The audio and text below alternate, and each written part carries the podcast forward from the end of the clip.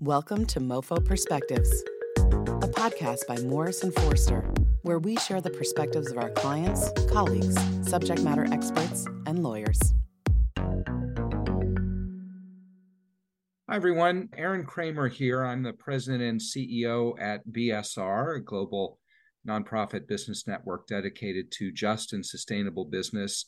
And I'm delighted to welcome you to today's session, which should be quite interesting. This is the ninth episode in the series on E S G influencers leading transformative change. And we are joined today by two leaders in responsible technology, Paula Goldman, who is the Chief Ethical and Humane Use Officer at Salesforce, and Lokke Moerel, who is Senior of Counsel Privacy for Privacy and Data Security, that practice at Morrison Foerster, and also serves on the E S G Steering Committee for MoFo. Two great leaders with a lot of very relevant experience on the subject that we'll be talking about today.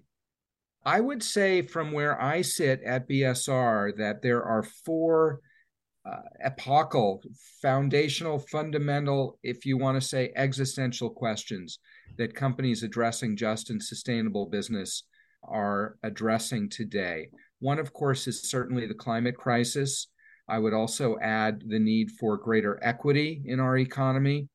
But then the third and fourth we will be touching on today. The third is the very significant rise in regulation on various aspects of business that relate to E S G and have been the province of voluntary action over the last two or three decades since B S R got started.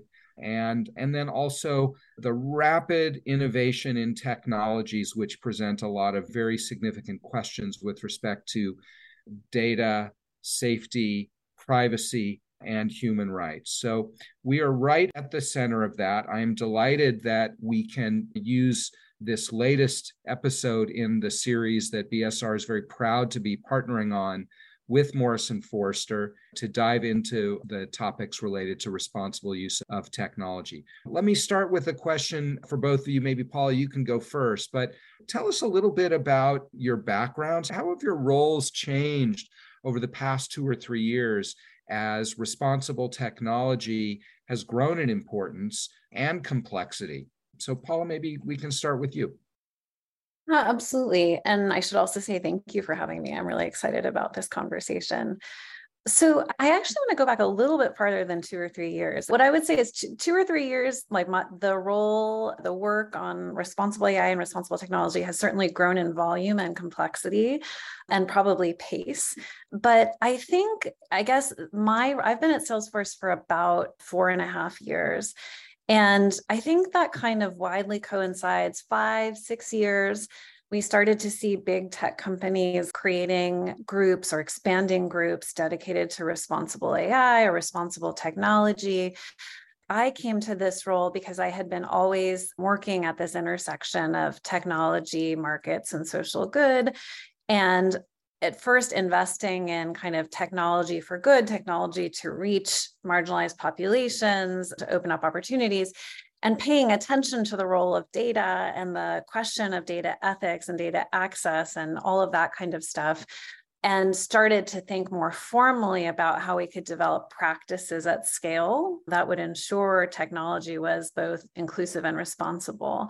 And I think since I did, I was doing that under the auspices of a mid-year network. And I think I've what I've been witnessing over the last few years, and of course, particularly this year, and I know we're going to get into this, is just an explosion in how relevant those questions are to our everyday lives. Thanks for that, Paula. And I think the trajectory that you described is one that I think a lot of companies would share in addition to Salesforce. So thanks for that. Very concise and very useful look back. Lokke, how has your role changed and how have you seen things grow in importance and complexity? And you can use two or three years or a different time frame. Yeah, we'll use the frame of Paula. I'm also a professor in global technology and law, and I've been speaking and writing on this topic since I accepted my professorship in two thousand fourteen, and in, that led to a TEDx talk in two thousand seventeen on the ethical A I and the issues there, and it got some traction really, and we I did quite a few board sessions with tech companies, and I did some really big A I implementation projects. But the level of interest now, and suddenly people saying, oh, I saw your TEDx talk, and I thought that was quite a few years ago. Anyway, interesting to see. And maybe B S R will have had a similar experience. Many involved in E S G have for years, they've been talking to deaf ears, and now suddenly everybody is an E S G expert. It's very hard to say, not to say I told you, but there you go. So this is the history I see. Yes, the blessing and the curse of being an early adopter. That is a familiar, I think so. A, a familiar dynamic. Can, uh, we can relate, I think. Yes, absolutely. Yeah. Let me, I've got a couple more questions that I want to use to frame the discussion, and they have to do yeah. with the terminology. For purposes of today's discussion, first of all, how do you define the term responsible technology? Lokke, can I start with you on that one? Yeah, I think the main ethical rule in any technology, and that is developed long before we had A I, we apply now the things we developed for innovation and now to A I as well. But the main rule is that new technologies should be human-centric, and that means that they should benefit individuals and society as a, at large. Uh, that goes back to the philosopher Kant. Kant, humans should not be used as a means to an end. You shouldn't use them as an instrument, but as a, an end in themselves. And I see the incentives for companies are now very much trying to get more or to get efficiency gains and less on checking the impact, the real impact on individuals and society. And that is what I just heard Paula say. Look, what does it mean? Had a wider impact. I see a lot of people now talking about balancing the risk and the benefits at the micro level, but we need to make sure that these technologies at the macro level also benefit society as a whole. As to jobs, fair distribution of resources, you said the inequality in the economy, that, that those are relevant questions as well. So that is my definition of responsible A I. Thank you for that. And I like the fact that you start with a philosopher as the basis of, because the technologies are changing so rapidly, a principles-based approach with a North Star is very helpful, because what might be true on a Tuesday may not be true on a Friday because of different use cases, different technologies. Yeah. Let's focus, Paula, maybe on one. And Paula, if you'd like to dive in on responsible, defining responsible technology, please do. I'd like also to ask you, we're going to make a lot of reference today to the term generative A I. Let's, we use that as the tentpole for a lot of the discussion. How would you define generative A I? Mm-hmm. The terminology is a little bit confusing. It might be worth getting taking a step back. So I, I hear a lot of kind of common parlance around like predictive A I and generative A I. What's confusing is both of those types of artificial intelligence are They're both predictive, actually. I think what when we think about the perception of an enormous leap forward in the technology itself and the kind of two different generations of artificial intelligence, the distinctions I think about are twofold. One is the type of artificial intelligence that we were commonly dealing with that's that we call predictive. These are generally single-purpose models that are meant for specific things. And now we're talking about foundation models that can do many different things and different types of applications for entirely different purposes built upon these models. So that's one big difference. The second difference gets to the term generative itself. So of course, both of these models are, both of these types of models are predicting. So when you get a large language model, it is predicting the next word and then the next word and the next word. But, but whereas you might say, here's a predictive model, let's say in Salesforce's case, to help a salesperson identify the next best opportunity, the next best product to sell in a particular instance, it's more of a descriptive, it's describing the world. Whereas the generative models that we're talking about right now, they're actually creating, they're creating new content, new forms of output. And so those are the two big differences that I see when we talk about generative A I. Thank you very much. Lokke, do you want to dive no, into this? Perfect one? Explanation. And well done. Great. And we're seeing all sorts of interesting challenges. The American comedian Sarah Silverman has brought a lawsuit now about content based on her performances. And we're going to see a lot, a whole lot more of that, to be sure. As someone who used to be a lawyer, say these are, are times that are made for lawyers because these things are going to be tested in courts, to be sure. And I should say, a lawyer who started my law career at Morrison Foerster. So there you are. Um, so it, let's we'll get into the substance now. So there are a lot of cross currents here, and we've already talked on the role played by technologists, by by lawyers, by philosophers, by by people like you, Paula, who are trying to guide companies through all this, and of course lawyers. So we'll look at this from the perspective of regulations, innovation, investor questions, consumer desires, stakeholder considerations. Let's start with regulation, because there's a lot that is in motion right now, a lot that's in motion. And of course, regulators are most comfortable dealing with relatively static situations as opposed to very dynamic situations, which is what we're facing here. Lokke, let me start with you, because the European Union, like so many things related to E S G regulation, is out in front in many ways. So can you speak to what's going on? Obviously, the Digital Services Act comes into force next month. What should people be thinking about, and how should people understand what's happening in the E U with respect to regulation on generative A I? Yeah. First of all, I, that, that there will be new laws. Eh? I think everybody has heard about the new regulation on A I that is in final stages, and hopefully they aim ad- to adopt it before the end of uh, two thousand twenty-four.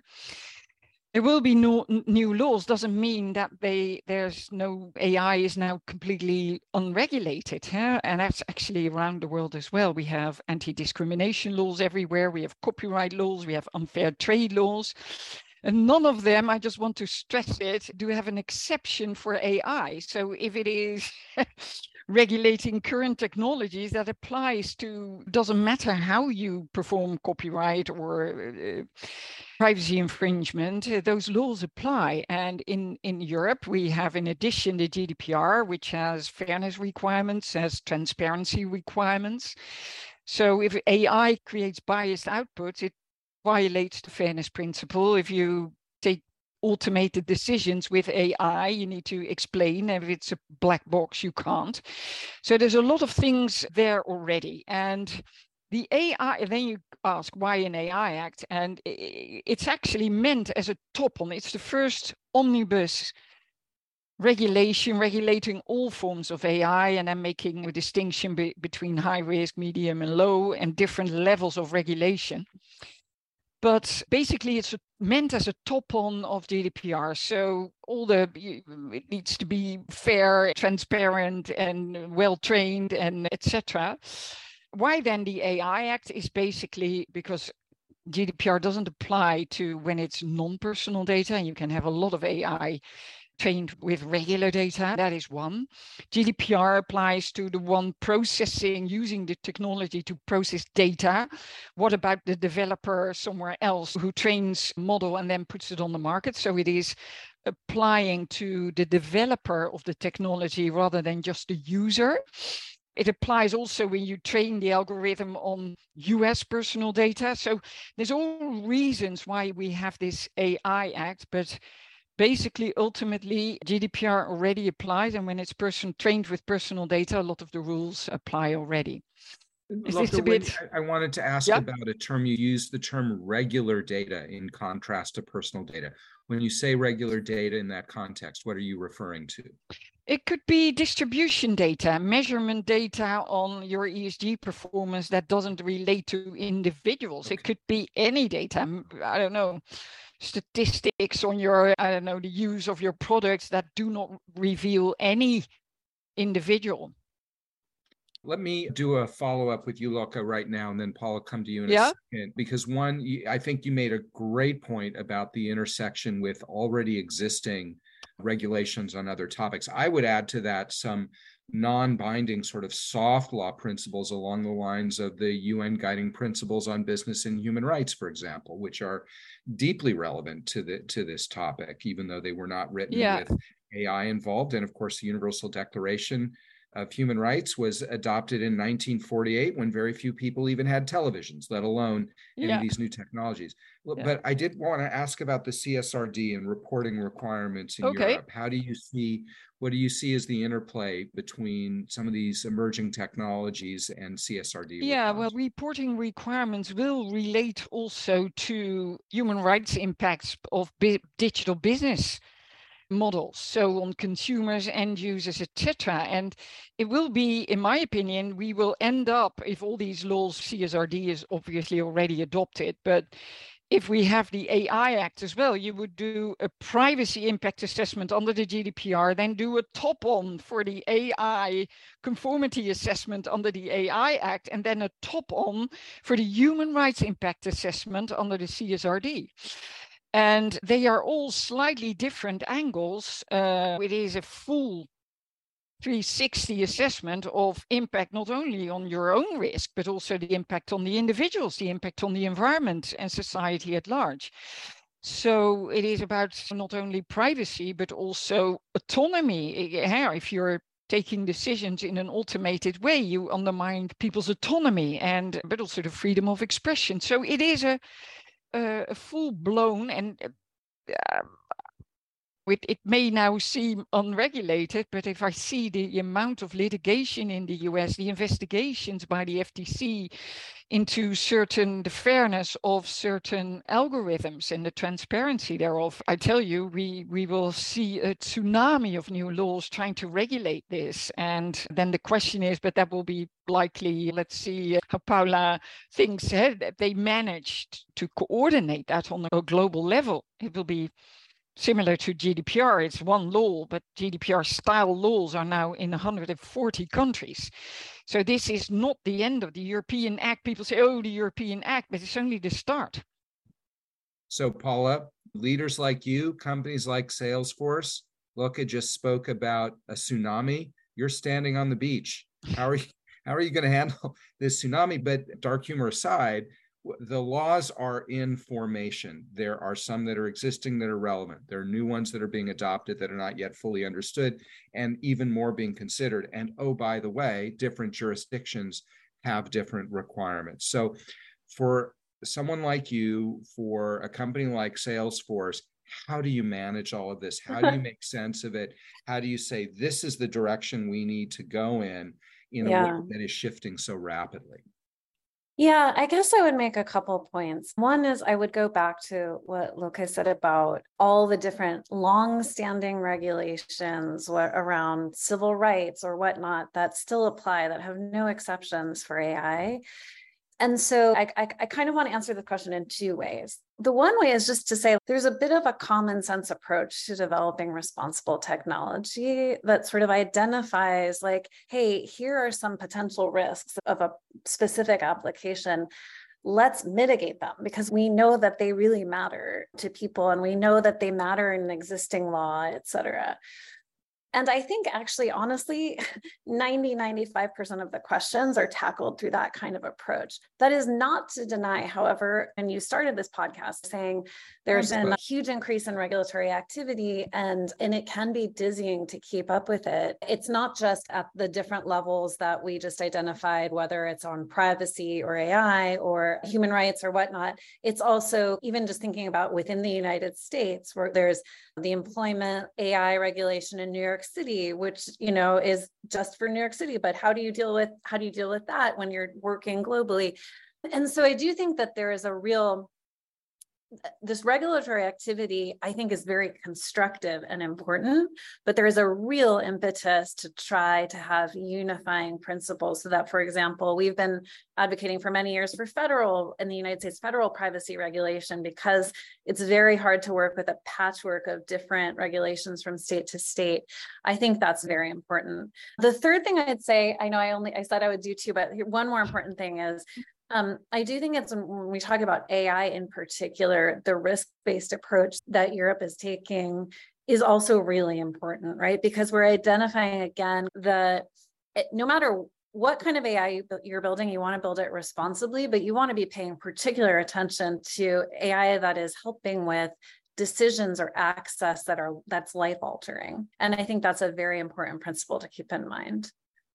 So yeah. I find it really interesting. Lokke, you spoke of human-centered. Paula, you just spoke now of common sense. These are not new principles. These are not new ideas, and they're things that anyone can apply, even when the technologies are new and evolving. And so I think those are great points for everyone to take away. I also like this point about life-altering things. I've heard some say, look, we've always had new technologies. We have automobiles. They are a leading cause of death around the world. And that's true. My retort to that would be that automobile traffic has never changed political outcomes in an election. A I is, I think, a bit different, but maybe we can debate that a little further. One more question on, on regulation. There is a live debate, not only in this domain, but in other areas. Climate, this comes up a lot on climate. What is the proper role of business in terms of influencing policymakers? We've all seen the videos of he- congressional hearings in the United States where you just know that the tech company C E Os are trying to restrain their laughter when elected members of Congress ask questions that betray their ignorance about technologies. So one might say, we need business to be actively engaged. Others would say, hold on, that's regulatory capture. That doesn't make any sense. Paula, if I can start with you, I don't know if this puts you on the spot too much or not, but what is the proper role for a business? What is the proper role for business writ large in helping to shape regulations? And what are the things that, that you should watch out for and that a company should watch out for? Yeah. I think the proper role is as of business is as one of many voices that helps to shape regulation. It is the case that this technology is developing at a pace that feels unprecedented. I'll say in my day-to-day work, a week feels like a year's worth of news in terms of new things that are getting new advances and different types of models and whatnot. And I think that sort of expertise and watching what's going on and translating what's going on is very important.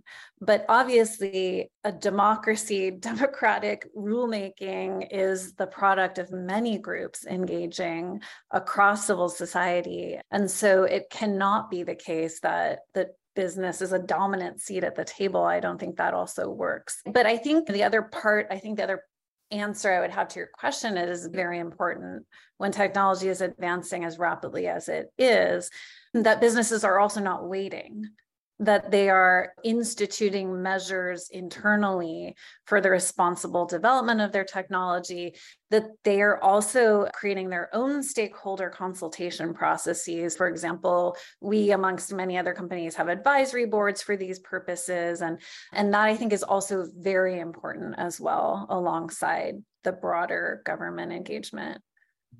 Let me, I have a quick follow-up for you on stakeholders, and then Lokke, I'll come to you. So stakeholder engagement, Salesforce is very good at it. We've been part of Salesforce's activities there. The company deserves a ton of credit. Do, does the definition of stakeholders look different for this than it might on something else, on climate, on oceans, on, on you know, Salesforce is very active here in the San Francisco Bay Area in terms of its own development and livelihoods and so on. So do you think about stakeholders differently in this area than you might in other areas of just and sustainable business? It's obviously enormously difficult when you think about a technology that can affect almost everyone to, it is much easier to have a strategy to work with when you're talking about a specific community that it might be geographically defined, like the Bay Area, right? You can break that down and break it down into its component parts. Um, but I don't think that means that companies are off the hook. I think it means that that identifying specific issues and risk areas. So for example, if someone is developing, let's say, a financial version, a, an A I for use in finance, you'd want to be thinking about financial specific risks and then thinking about particular stakeholders in particular marginalized communities or whatnot that and groups that may be working on behalf and with those communities, grounded in those communities. I think you break it down like that, but it is hard because it does, the impacts are so extensive. And that kind of circles back to your first question here, which is why it's so important that the democratic process, which is designed for that kind of really large scale stakeholder work, it's really important that that is, that is leading on this. Yeah, so stakeholder engagement is good to do, but should never be seen as a replacement for democratically exactly. guided yeah. principles. Look at what your point of view on the proper role for business in helping to inform and shape regulation. Yeah.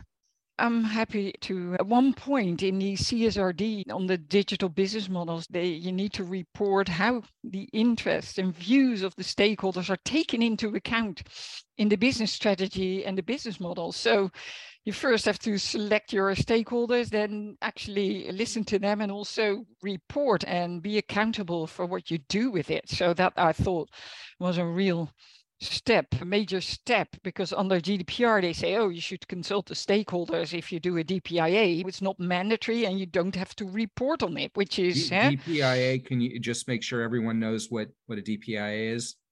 Uh, data protection impact assessment. So that is required under the G D P R, which is basically a, a risk-based legislation. Huh? So you say, I'm going to do a new processing. So you need to list all the risks, inventorize all the risk, then think about all the mitigations. And then you do a risk assessment. Is it low? You can go. If it's medium, you maybe need to do a bit extra. If it's high, you need to go to the authority before you can launch it or you do it. This is what we call risk-based lit- legislation, like Paula said, which is basically meta-regulation. And it is with technology, if it's so new, that it's as Paula said, they don't, how as a as a the Senate, what are they going to regulate if they don't know the details and the beef of it? What they do then is issue meta-regulation, basically telling companies to regulate themselves by doing data protection impact assessment, by conformity assessments, human impact assessments. Eh? And that is, yeah, that is how they deal with this type of dilemmas, because regulators have a complete dilemma in these cases. If they are regulating too fast, they are completely wrong, mostly. If you let it go too long, if you let Gen A I be embedded everywhere, it's impossible to change. That's called the Collingridge dilemma. And in those cases, they regulate with risk-based legislation, as we, we just discussed, to give the regulators also what we call the required learning loops. So they tell, I don't know, Salesforce, look, do a good job, show me what you did. And then they do that with all the companies, compare the results, issue review, issue best practices. And so they educate themselves and the market to so that they can innovate in a responsible way. And that is mostly how they solve this dilemma, because it's impossible to predict what the impact of Gen A I will be in the long term. That that is, it's just too early days for that. Yeah, I think that's I think that's really helpful. And I think we sometimes think of regulation as a binary. There there is regulation, there's not regulation. There are countless examples of what you're saying, Lokke. You might start with transparency, then you might start yeah. with mandated assessment. Then from that assessment, you may say, these are the areas, we're going to prioritize these areas and learn from that. And th- these are iterative processes, which is not how the twentieth century worked, but we're not in the twentieth century anymore. I think there are many tools in the regulatory toolkit, and wise regulators as well as wise companies look to take this sort of modular approach that you're saying, because I think we would probably all agree that we want and we need innovation. We don't want regulation that shuts it down prematurely, but we don't want the genies out of the bottle too rapidly either. Let's shift to a question I want to ask inside companies, maybe starting, Lokke, with you, and then Paul, I'd love to hear your thoughts with respect to Salesforce. There's been an explosion of interest on the part of boards of directors on E S G. And in fact, it's now mandated through a variety of ways, but the level of interest was rising rapidly even before some of the regulatory requirements came into force. What's the role of a board of directors here? Lokke, do you want to start? Yeah, we are in a transformation. All the experts disagree on everything, except that we are in the fourth industrial revolution and that things are going to be fundamentally different. So that means a lot of new opportunities, but also a lot of new risks. And some you can balance, some are existential. We all saw HireVue being launched and we're having the biggest new clients and then withdrawn. And it creates all new types of dilemmas which are not obvious. So, of course, the board needs to show leadership. And yeah, they say with A I, everybody needs to upskill and reskill. I know that always applies to others, but I tell you, the boards need to upskill and reskill as well. They need to have a deep dive in what the impact of the technologies are, not only on a micro level yeah, for their tool, but what it means for society at large. Yeah, that, and they need to get their risk assessments right. And they're very good at making risk assessments when it is about their risk, but not so much about the risk to society and individuals. And for a long time, we had a very stable society. So everything was regulated, pretty clear what you were allowed to do and not allowed to do.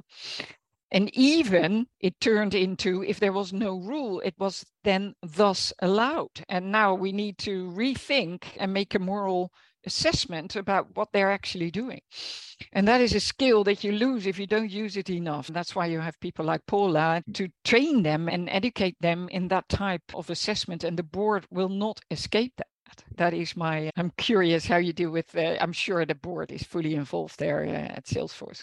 Yeah. yeah, Paula, what can you say about how it works at Salesforce? Yeah, it is true that the board is very engaged on these questions. We have a committee that looks both at it looks at security, privacy, and ethical use of technology. A, a board um, committee. A yeah, a board committee. committee that's yeah. right. And and we have a discussion quarterly about what we're seeing, what we're doing. And I think what Lokke said is exactly right, that boards need to be fluent in the opportunities and risks that these technologies create and what our risk mitigation plans are. I will say, and maybe we're very fortunate at Salesforce that in the sort of enterprise space, the risks and mitigations are generally aligned. Like that, that is to say, yeah. Our customers care a great deal about trust. We know that we need to continue innovating in trust, that in fact, that There's a, in some sense, the technology that we build into our products to make them trustworthy, um, whether that might be privacy filters or toxicity filters in the case of generative A I or whatnot, even just the safeguards and the, the mindful friction that we build into the design of the product itself to help people understand how to use it responsibly, that these are all things that will help our success in the market because businesses know that there are risks, they're fairly educated about it, and they're asking questions of us. There's a way in which we talk about, hey, if we want to go into this particular area, here's how we will make it safe, and here's the cost and benefit of that. And I think those types of conversations are really essential at a board level. Thank you. And look, the world is littered with technological innovations that run afoul of social acceptance, and that hinders innovation and it hinders progress. And so that deliberate approach is right. It's a it's a, maybe an amendment to the mantra of move fast and break things. Moving fast is still important. I'm going to come to that in just a second, actually. But if you break too many things, you've broken a lot of things, and it's bad for society and interferes with social license to operate. So let's talk a little bit about market drivers, because there is, I would imagine that every board is asking management in every company, I know this to be a fact, what is our strategy with respect to A I? How can we put it to use? How can we improve productivity? How can we improve customer experience? Et cetera, et cetera. So there's a lot of market pressure to get out there. Is that, how does that play here? And does that, you've spoken to it, Paul, I don't know if there's anything more you'd want to say on that. And look, I'd love to hear your thoughts on that as well. I mentioned earlier how just how quickly the technology itself is evolving. And, and I think what's interesting, though, is that also just about when we think about markets, like the demand is also very real, right? So there's sometimes when there's a lot of attention on a particular technology, but it's temporary. And it's not to say that there won't be ebbs and flows of attention here, but But I think there's something very substantial about the promise of A I in many different sectors of business and the innovation, the opportunity that it opens up. But I won't deny that it is it is hard to move as fast as and responsibly at the same time. And the way that you do that is by looking at how you can take it step by step. So at least that's the way that we're approaching it at Salesforce. We are putting a number of generative A I products out into the market at, at the request and demand of our customers. But we're starting with these kind of very constrained use cases that are extremely carefully designed, and we're testing them. And that's also part of it. It's like you, you don't, with technology that's so rapidly developing, you have to get data and feedback to figure out how to develop it responsibly. You can't do that in a vacuum. You need the customer feedback and interaction to be able to do that. But we're testing it, making sure it's safe, and then building upon it, and then testing that next innovation, making sure it's safe and building upon it, all the while keeping up with the pace of change. Not, I don't want to say it's easy, but I think that's the approach that that's important to take. What, what's, let me go to Lokke on this question, then I want to come back to you, Paul, on something re- re- related there. Market drivers and pressures, Lokke, how are you seeing that affect? The, well, the, it, as a general statement, I think it's fair to say that that Gen A I was, because once launched by, suddenly everybody was under pressure to to launch uh, too. Is that good? Uh, in a way, Paula is right. Without that feedback, I personally would hope and think that we would try to get them in a sandbox. Do you see if it's not? And I don't mean the business to business enterprise versions where you could do it in a very controlled manner for the use cases, but these open products that are to be used by everybody, I think it would help if you do not only require them, uh, I don't know, to do risk assessments, but also do them in a regulatory sandbox with stakeholders and experts and regulators looking along To, to see, say, okay, we can this, we can mitigate it in this way. Is it then, okay, go, or you can't before you do this. Do you see, without killing it? But I find it so fundamental that I hope, and we've seen the regulatory sandbox as a concept. We've seen that it is actually included in the A I Act. We see it in regulatory policy documents of the European Commission as a preferred way to do it in, in, in things like how to deal with the energy transition, how to deal with this type of new innovations. I really recommend that. And uh, you said, hey, move fast and break things. I think maybe most companies by now think, oh, I shouldn't do that because it wasn't a good idea or whatever. But even if you accept that is flawed thinking, it doesn't mean automatically that then thus things will be better. Huh? The point is that with new technologies, it's impossible to predict what the impact will be. It's uh, we shape our tools and then they shape us. It is uh, society changes as well. It's not only the technology. It's never straightforward. One example, just to, to hit it home, with social media and the internet, everybody thought, oh, we're going to be better connected. We will be more socially active, and uh, and in a micro level, it's true. If I if Paula moves jobs, I can contact her still. Great, but the macro level again it, it, is we see young people being afraid to call the doctor because they can't redact their script. Do you see? And we see the advocate of the Surgeon General in the U S issuing a few weeks ago that there's a health, mental health loneliness uh, epidemic. Yeah, exactly. And that a lot of the issues are pointing, the research is pointing to social media because people get, you spend too much time uh, online. Anyway, my point is, if the whole general public is starting to use certain products, the by effects are difficult to predict. And we, but also from a cybersecurity perspective, et cetera, it can be used by bad actors as well. That that's my two cents. We've had a masterclass in understanding how quickly social media can change in the last week. Threads didn't exist a week ago. It's got over one hundred million users, and I, and that was, I think, thirty-six hours ago. Interesting times. It's interesting times. Thank you very much. That is true. We haven't touched on B two B collaboration here, and we hadn't talked about touching on that, but I want to ask about it because it's been so central. We work with Salesforce, for example, to assemble a coalition to look at how to ensure that investments in carbon mitigation have integrity, and that's been absolutely great. At the same time, there's been massive pushback under the guise, and I would say sometimes cynical in the United States, of antitrust violations. How do you both, or I don't know who would want to take that question, but how do you think about uh, how do we do industry collaboration in a way that is valuable, that has impact, but reflects respect for antitrust laws, recognizing that in the E U, there is now active debate over whether antitrust regulation should be relaxed to enable a collaboration on climate. How do you think about that?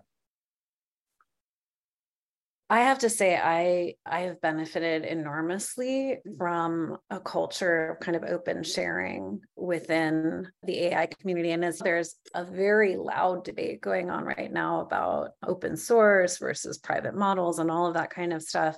But we are constantly scanning the literature from companies and from researchers about how we make these things safe. And, and I think it's I guess the only thing that I want to say in response to this question is that it's deeply important that we keep that culture of sharing. And there, there are things that we can do regardless of where governments come down on different types of cooperation. But, but the more that we are able to share model cards or data sheets, like all of the different things that keep getting updated for the world of generative A I, these types of standards, they spread organically, and it's very important that type of cooperation keeps happening.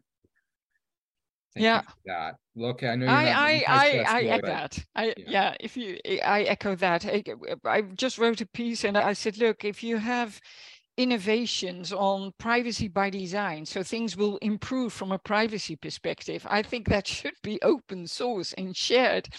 Because otherwise you would compete on privacy while it is a fundamental human right in, in, in Europe. Do you see? So, uh, but you're right. I, I, I think there's a lot of cooperation and people really looking out for ways to to uh, to scan everything, as Paula said, just to, to learn.